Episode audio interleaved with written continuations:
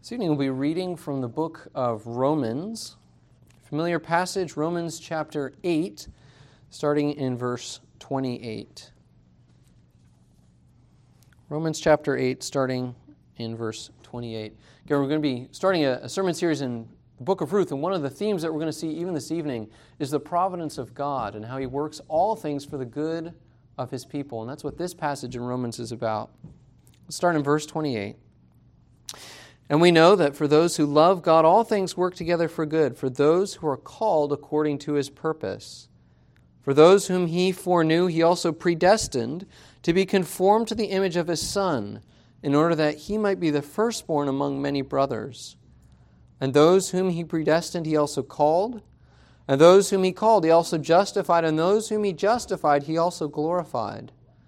What then shall we say to these things? If God is for us, who can be against us? He who did not spare his own son, but gave him up for us all, how will he not also with him graciously give us all things? Who shall bring any charge against God's elect? It is God who justifies. Who is to condemn? Christ Jesus is the one who died, more than that, who was raised, who is at the right hand of God, who indeed is interceding for us. Who shall separate us from the love of Christ? Shall tribulation, or distress, or persecution, or famine, or nakedness, or danger, or sword. As it is written, For your sake we are being killed all the day long. We are regarded as sheep to be slaughtered. No, in all these things we are more than conquerors through him who loved us. For I am sure that neither death, nor life, nor angels, nor rulers, nor things present, nor things to come, nor powers, nor height, nor depth, nor anything else in all creation will be able to separate us from the love of God in Christ Jesus our Lord. Amen. Well, this evening we're starting a, a short sermon series on the book of Ruth. And our sermon this evening is going to be coming from Ruth 1. We're going to be reading the whole chapter together, Ruth chapter 1. Listen to these words.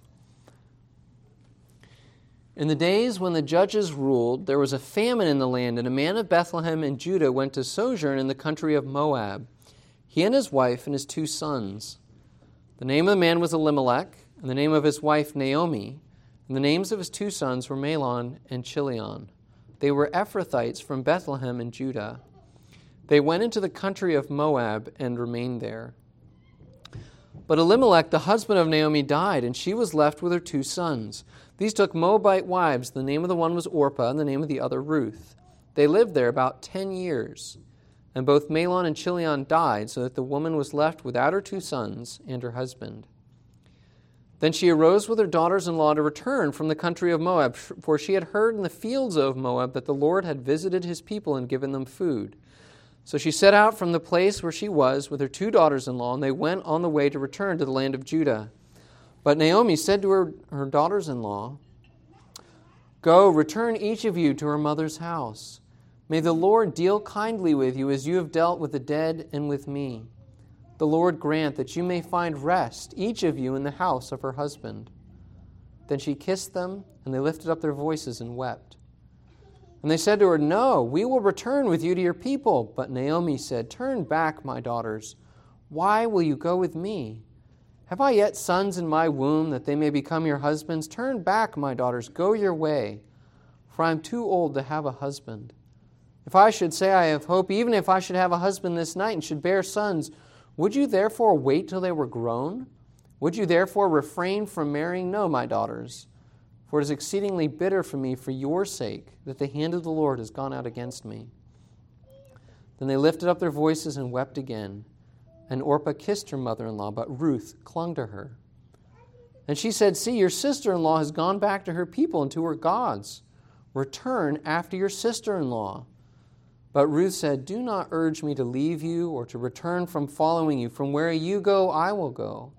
And where you lodge, I will lodge. Your people should be my people, and your God my God. Where you die, I will die, and there will I be buried. May the Lord do so to me, and more also if anything but death parts me from you. And when Naomi saw that she was determined to go with her, she said no more. So the two of them went on until they came to Bethlehem. And when they came to Bethlehem, the whole town was stirred because of them. And the women said, Is this Naomi? She said to them, Do not call me Naomi, call me Mara, for the Almighty has dealt very bitterly with me. I went away full, and the Lord has brought me back empty. Why call me Naomi when the Lord has testified against me, and the Almighty has brought calamity upon me? So Naomi returned, and Ruth the Moabite, her daughter in law, with her, who returned from the country of Moab. And they came to Bethlehem at the beginning of barley harvest. Many of us are probably familiar with the story of Ruth. It's, a, it's an amazing story. Naomi and Ruth, you remember, they start in the land of Moab, they return to Israel, and that's when Ruth meets Boaz. And Ruth and Boaz are married, and Naomi is blessed with a grandchild. Um, that, that's often how the book is summarized, just as simple as that. It seems like it's just a love story. And it's a great love story. It is more than that, though, because someone in my description there, it's one of my little summaries, someone was missing. The most important person in the story. It's actually God. See, Ruth is more than just a love story between two people like Ruth and Naomi or Ruth and Boaz. In a sense, it is a love story, but it's a love story between God and his people. It's really the story of God's steadfast love and covenant faithfulness to his people. And his love and faithfulness are shown through the lives of Ruth and Naomi and Boaz.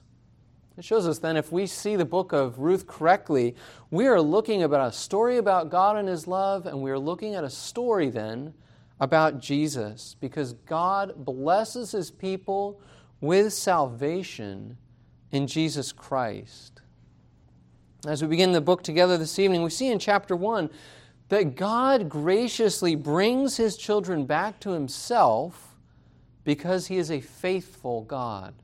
Again, God is bringing his children back to himself because he is a faithful God. And we'll see that main idea in three points. We'll see first a sin filled introduction in verses 1 to 5. Then we'll see returning in faith in verses 6 to 18. And then third, we'll see signs of blessing in verses 19 to 22. So, first, a sin filled introduction in verses 1 through 5. Uh, the, the book of Ruth begins in a very dark place, a very difficult situation. By the end of verse 5, Naomi is living in a foreign country with no husband or sons left to support her, and she has two daughters in law who are depending on her. Uh, that would be a difficult situation, even today, if that were to happen.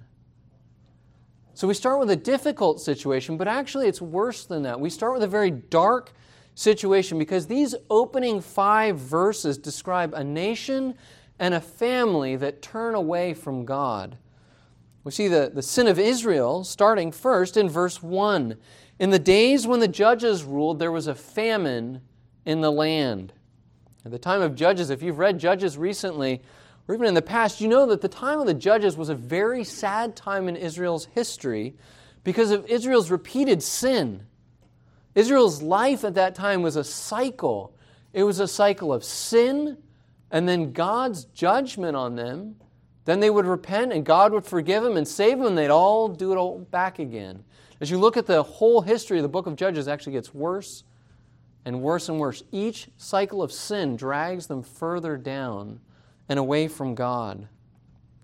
The common phrase in the book of Judges is everyone did what was right in his own eyes. That is the worst indictment of the people of God. They're not following God, they're following themselves. Now, Ruth, the book of Ruth opens during one of these cycles in a time of God's judgment. We know that because Ruth says there's a famine in the land. And in Deuteronomy 11, God promised that if Israel did not keep his commandments, he would stop the rains and he would bring famine until they repented. And that's what we see here in Ruth. God is judging Israel for their sin. And what we see in the nation, we also see reflected in one family. We see that state of sin playing out in the life of a family from Bethlehem. It's interesting, even before we know their names, we know what they've done. It's very significant. A man of Bethlehem in Judah went to sojourn in the country of Moab, he and his wife, and his two sons. And the author goes out of his way to emphasize their action again at the end of verse 2. Uh, for us, it might not seem like a big deal. They're leaving Israel to go out to live in Moab. And maybe they just thought it was going to be for a, a short period of time. It's the idea of sojourning there.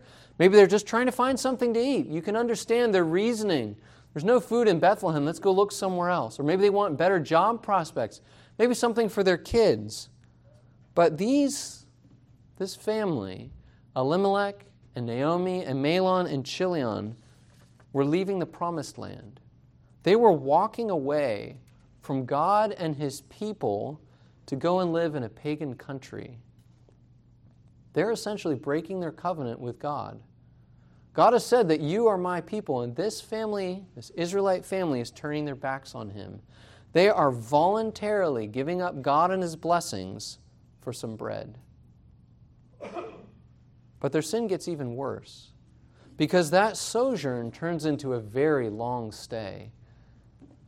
Ten whole years, ten whole years pass by before God brings them back. That's 10 years spent away from God, 10 years spent away from God's people and God's worship. To make matters worse, the boys are really ready to settle down. You notice that they marry two pagan Moabite women.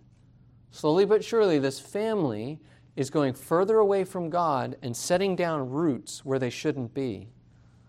This family certainly seems to have given up on God, but He has not given up on them. And in a series of very hard providences, God brings Naomi back to Himself. The suffering of Naomi in these opening verses is very real. I want you to feel it. These are very, very hard providences that God brings into her life. First, her husband dies. Then, one by one, her two sons die. Can you imagine what that would be like to bury your husband and your two children? Her hopes and her dreams have gone to the grave with her children and her husband. That would be very hard to experience. And Naomi, as she's in the midst of that suffering, doesn't understand it. Actually, doesn't look like it yet, but we're going to see that God's actions in Naomi's life, even that time of suffering are actually extremely gracious. God has not given up on Naomi. He is bringing Naomi to the point where she is ready to return to Israel and to return to Him.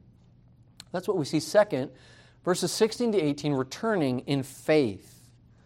Uh, verse 6 tells us now that Naomi has finally reached the point where she's ready to return home. And the decisive factor in her decision is the grace of God. Look how verse 6 says it. She's ready to do this, for she heard in the fields of Moab that the Lord had visited his people and given them food. You know, in the Old Testament, that the visit, God visiting his people is such an important time. And the Lord will visit his people to either to judge them or to bless them. And what Naomi hears is that God has come to bless his people again. He has graciously forgiven Israel for their sins, and he's now coming to bless them with food once again. This is a good time in the life of Israel. God has visited in grace and love. So when Naomi hears that, she knows it's time to go home. And she brings her two daughter in laws, Ruth and Orpah, on the road back to Israel. But then Naomi tries to send them home to Moab. Uh, Naomi's reasoning here is very pragmatic. You can see her arguments in verses 11 to 13. She says, Ruth and Orpah, you're not going to be able to find a husband where we're going. I can't give you one. I'm too old to have any more children. You couldn't marry my sons. So you're going to have more success going back to Moab and finding a man there. But you notice Naomi's argument is not just pragmatic like that, it's also religious has religious sides to it. Naomi urges Ruth to follow Orpah, and listen carefully, back to her people and back to her gods.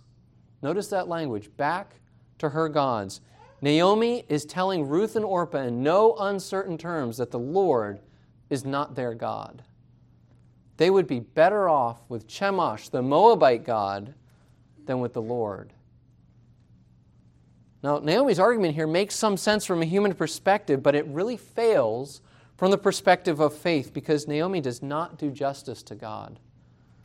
Think, for instance, how often does God say that He is a God of the widow and the orphan and the stranger? In other words, how often does God say He is the God of the Naomis and Ruths and Orpahs of the world? He says it directly in places like Psalm 68 5. He is the father of the fatherless and the protector of widows. And he actually gave his people laws to protect widows and orphans and strangers. You can see them in Leviticus and Deuteronomy. The people of Israel were commanded by God to take care of these very people because God loves them.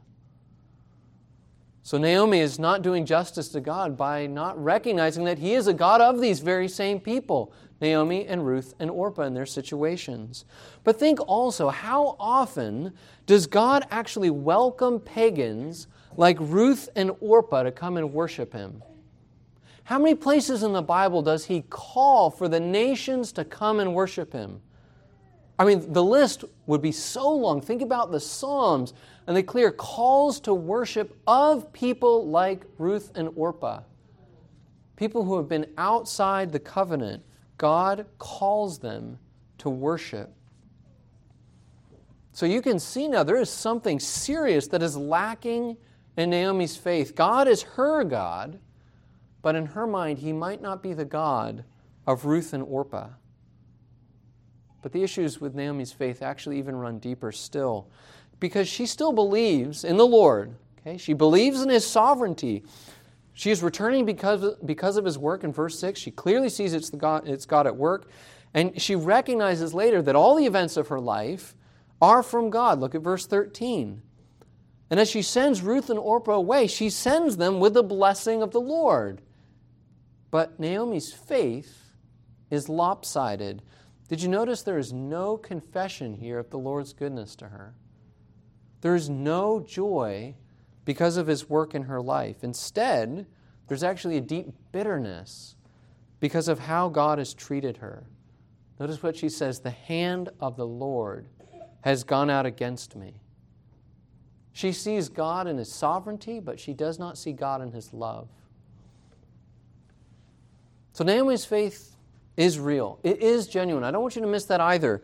God has sustained Naomi's faith through some really incredible trials. Many people have left the church and have left God over more minor things than what Naomi experienced. But Naomi's faith is also at the same time limited. She lacks the joy and an understanding of God's love and compassion for her.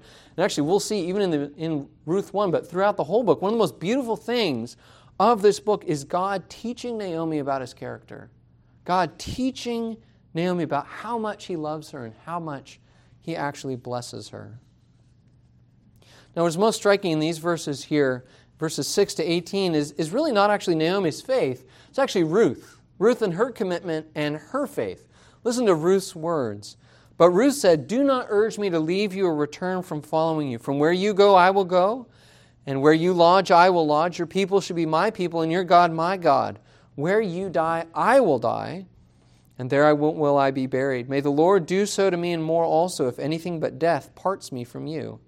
And when Naomi saw that she was determined to go with her, she said no more. Ruth here is, is demonstrating an immense and deep love and loyalty to Naomi. She will go wherever Naomi goes, no matter what the circumstances, no matter how hard it's going to be, she is committed to Naomi. And that shows us Ruth here is actually reflecting the character of God. She is reflecting the character of God because she is demonstrating steadfast love toward Naomi. She, she has committed herself to serve Naomi regardless of the circumstances or the suffering that that may involve. God is actually giving Naomi a picture of himself in the person of Ruth. She is showing Naomi what Naomi's God is actually like. But Ruth even goes further than just loyalty because she commits herself to Naomi's people and Naomi's God. This is, this is a stunning thing for a pagan Moabite to say. She is giving up her people and she is giving up her gods to be counted with God's people and to trust and obey God. Underlying these words is Ruth's faith. She has a lot more to learn. She's going to learn a lot more about this God that she serves, but, but already we see the powerful work of God in Ruth's life. He is bringing a sinner like Ruth, who is far outside the covenant and a saving relationship with God, he is bringing Ruth to himself in faith. So actually, both Naomi and Ruth return to Bethlehem in faith, but again, with much to learn about the God that they believe. That leads us then to our third and final point the signs of blessing in verses 19 to 23. The, the signs of blessing, as you look at these last verses, they might be hard to see, but they are definitely there. And it's hard, it was, might be hard for us to see. It feels like it's almost impossible for Naomi and Ruth to see that God is actually already starting to bless them as he brings them home. See, the very first blessing is actually that Ruth and Naomi reach Bethlehem. And I don't just mean the blessing of a safe journey, I mean that they are now back in the promised land. They are back where they should be. And they have access, again, in the case of Naomi, or access for the first time for Ruth to the blessings of God, God's worship and the blessings of God's people. But notice that even as they come home, Naomi continues to focus on the way that God has treated her. She said to the people of Bethlehem, Do not call me Naomi. The name means pleasant. Don't call me that. No, call me Mara. Call me bitter. For the Almighty has dealt very bitterly with me. I went away full, and the Lord has brought me back empty. Why call me Naomi? when the Lord has testified against me and the Almighty has brought calamity upon me. Naomi goes so far as to change her name to reflect her experience. Now, every time when someone sees her in the street, they will be reminded of how she thinks God has treated her. She has a right to be bitter. And she is convinced, she says it in those verses, she, is convinced that she returns to Israel completely empty. Now, that idea of being empty and full, that's another important theme in the book of Ruth. We'll see that God slowly but surely starts to fill Naomi's life. And Naomi's words here actually hint at how part of this kind of blessing is going to come. The blessing of fullness is going to come through Ruth because notice that she doesn't actually come back empty. She comes back with Ruth. There is hope in the person of Ruth, though neither Ruth nor Naomi quite understand how God is going to care for them and bless them together. Now, the final blessing we see in this section may be the clearest. Verse 22 And they came to Bethlehem at the beginning of barley harvest. Again, the author isn't just noting the time on the calendar, saying like it's September 12th and the harvesters are out there in the field. No, no, no. He is pointing out the time of God's blessing. Not only has God provided them with seeds to grow and the plants are almost there, now it is time to reap the harvest. There is food on the table because God has blessed them. So Ruth and Naomi actually come home when the blessings of God are about to be experienced by his people. Naomi, that sinful Israelite widow, and Ruth, the Moabite widow, return to God's blessings. Neither of them deserved any of God's blessings because of their background and their actions, but God is a merciful and gracious God, and He loves to save and bless His people. And so He chose to be abundantly merciful to both Naomi and to Ruth. I wonder if you see yourself in Ruth 1. Do you see yourself in this chapter? I definitely do. I'm like Naomi so many times because I don't I know I don't deserve God's grace. I know I don't deserve the providences that he actually gives me to bring me back to himself when I'm wandering away. But I also see that I'm like Ruth. Because just like all of God's people, I've, I've been brought from death to life. And actually, like Ruth, I think each one of us in this room is a Gentile. We started out far away from God. Think Ephesians 2. We're far away from the promises of God, and yet God in Jesus Christ is now bringing the whole world, Jew and Gentile, to the cross to be made one man in Jesus Christ. That's me and you, if you belong to Christ. You know, but even more than seeing myself in this passage, I see Christ. I see him so clearly because God in Christ loves to save sinners and to bring his wandering sheep back to himself. We see the gospel here in the book of Ruth because Jesus died on the cross for our sins to bring us to faith like Ruth and to make us persevere in our faith like Naomi. God never gave up on these two children of his because he loved them in Jesus Christ. We have a loving and compassionate God and Savior who will never, ever, ever let us go. He will not let us go. He may discipline us, as we see in the life of Naomi, but He is actually working powerfully in all things to make us learn and rejoice in His love and His blessing for us. Let me just make a few brief applications as we close. I want to encourage us this evening to rejoice in God's providence. As we, as we look at Naomi's life in Ruth 1, we see God's hard mercies. I think that was very clear.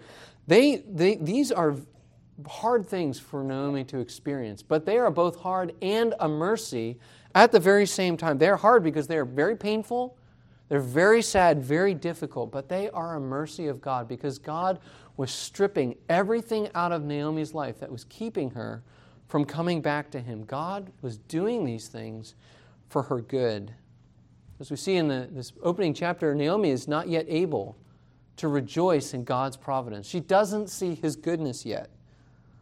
I want to say, if you've been in a hard situation in your life, a very difficult, maybe even a very sad providence, have you found yourself in a similar situation to Naomi and found it very hard to rejoice in what God has brought? Sometimes all that we can do is rejoice in faith because we don't see what God is doing. We can't see God's plan but we can rejoice in all circumstances. I love the line from God Moves in a Mysterious Way, that hymn we just sang. He says, You fearful saints, fresh courage take. The clouds ye so much dread are big with mercy and shall break in blessings on your head. And then listen to this Behind a frowning providence, God hides a smiling face. That is true. That is exactly what we see here in the book of Ruth. And as we know the truth of Scripture, that God truly is at work for our good and His glory in the providences, especially in the hard providences, that can be an encouragement for us to rejoice. Even as difficult as it is, to rejoice and to rejoice in faith, not always in sight. But the second encouragement, the second application is really to rejoice in God's character. God doesn't change. God never, ever changes. And that is exactly why we can trust God and exactly rejoice in all the circumstances He brings into our life. Because He is always abundantly gracious, He is always abundantly merciful for His people. Again, He disciplines us, but He never, ever deserts us. And He is the one who makes us bear the cross of suffering. That's true.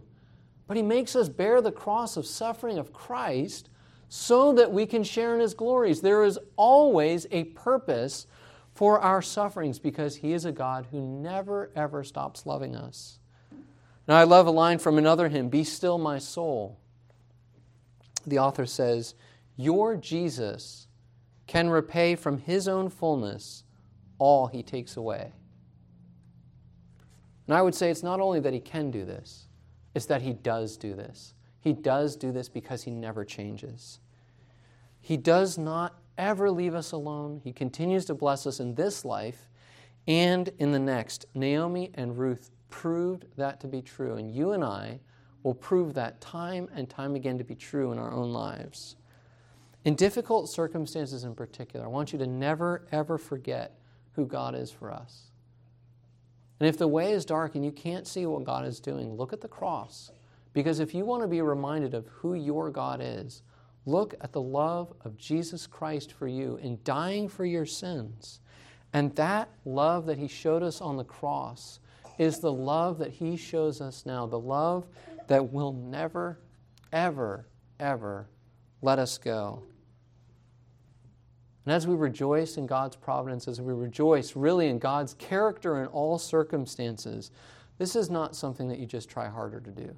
It's true that we need to look to Christ, but most of all, we need to look and pray for God's grace. God is going to do these things in your life because He is conforming you to the image of His Son. He is at work in the life of Naomi and Ruth. We're going to see that.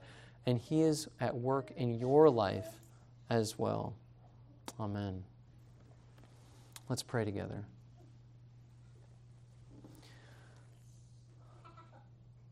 Lord, we are just amazed by how great and loving and gracious a God you are. Help us never, ever to forget that. For all the times that we look at hard circumstances, and some of us, many of us, have gone through very deep waters even recently. Lord, we pray that we would take 10 looks at Christ, that we would see that the love that you have for us in Christ never changes. You will never leave us or forsake us, but you are always working to bring us back to yourself. You are always working to bless us, to train us in righteousness, to bring us back to yourself. And your goal is to make us get to heaven. Your goal is to bring us into your very presence for eternity. Lord, we are amazed by how big your plan for us really is. Help us to trust you, especially in the dark circumstances of our lives, knowing that you are at work even in that darkness, and that in time, either in this life or in the life to come, we will see the light of your face and we will be with you to worship you. We pray this all in Jesus' name. Amen.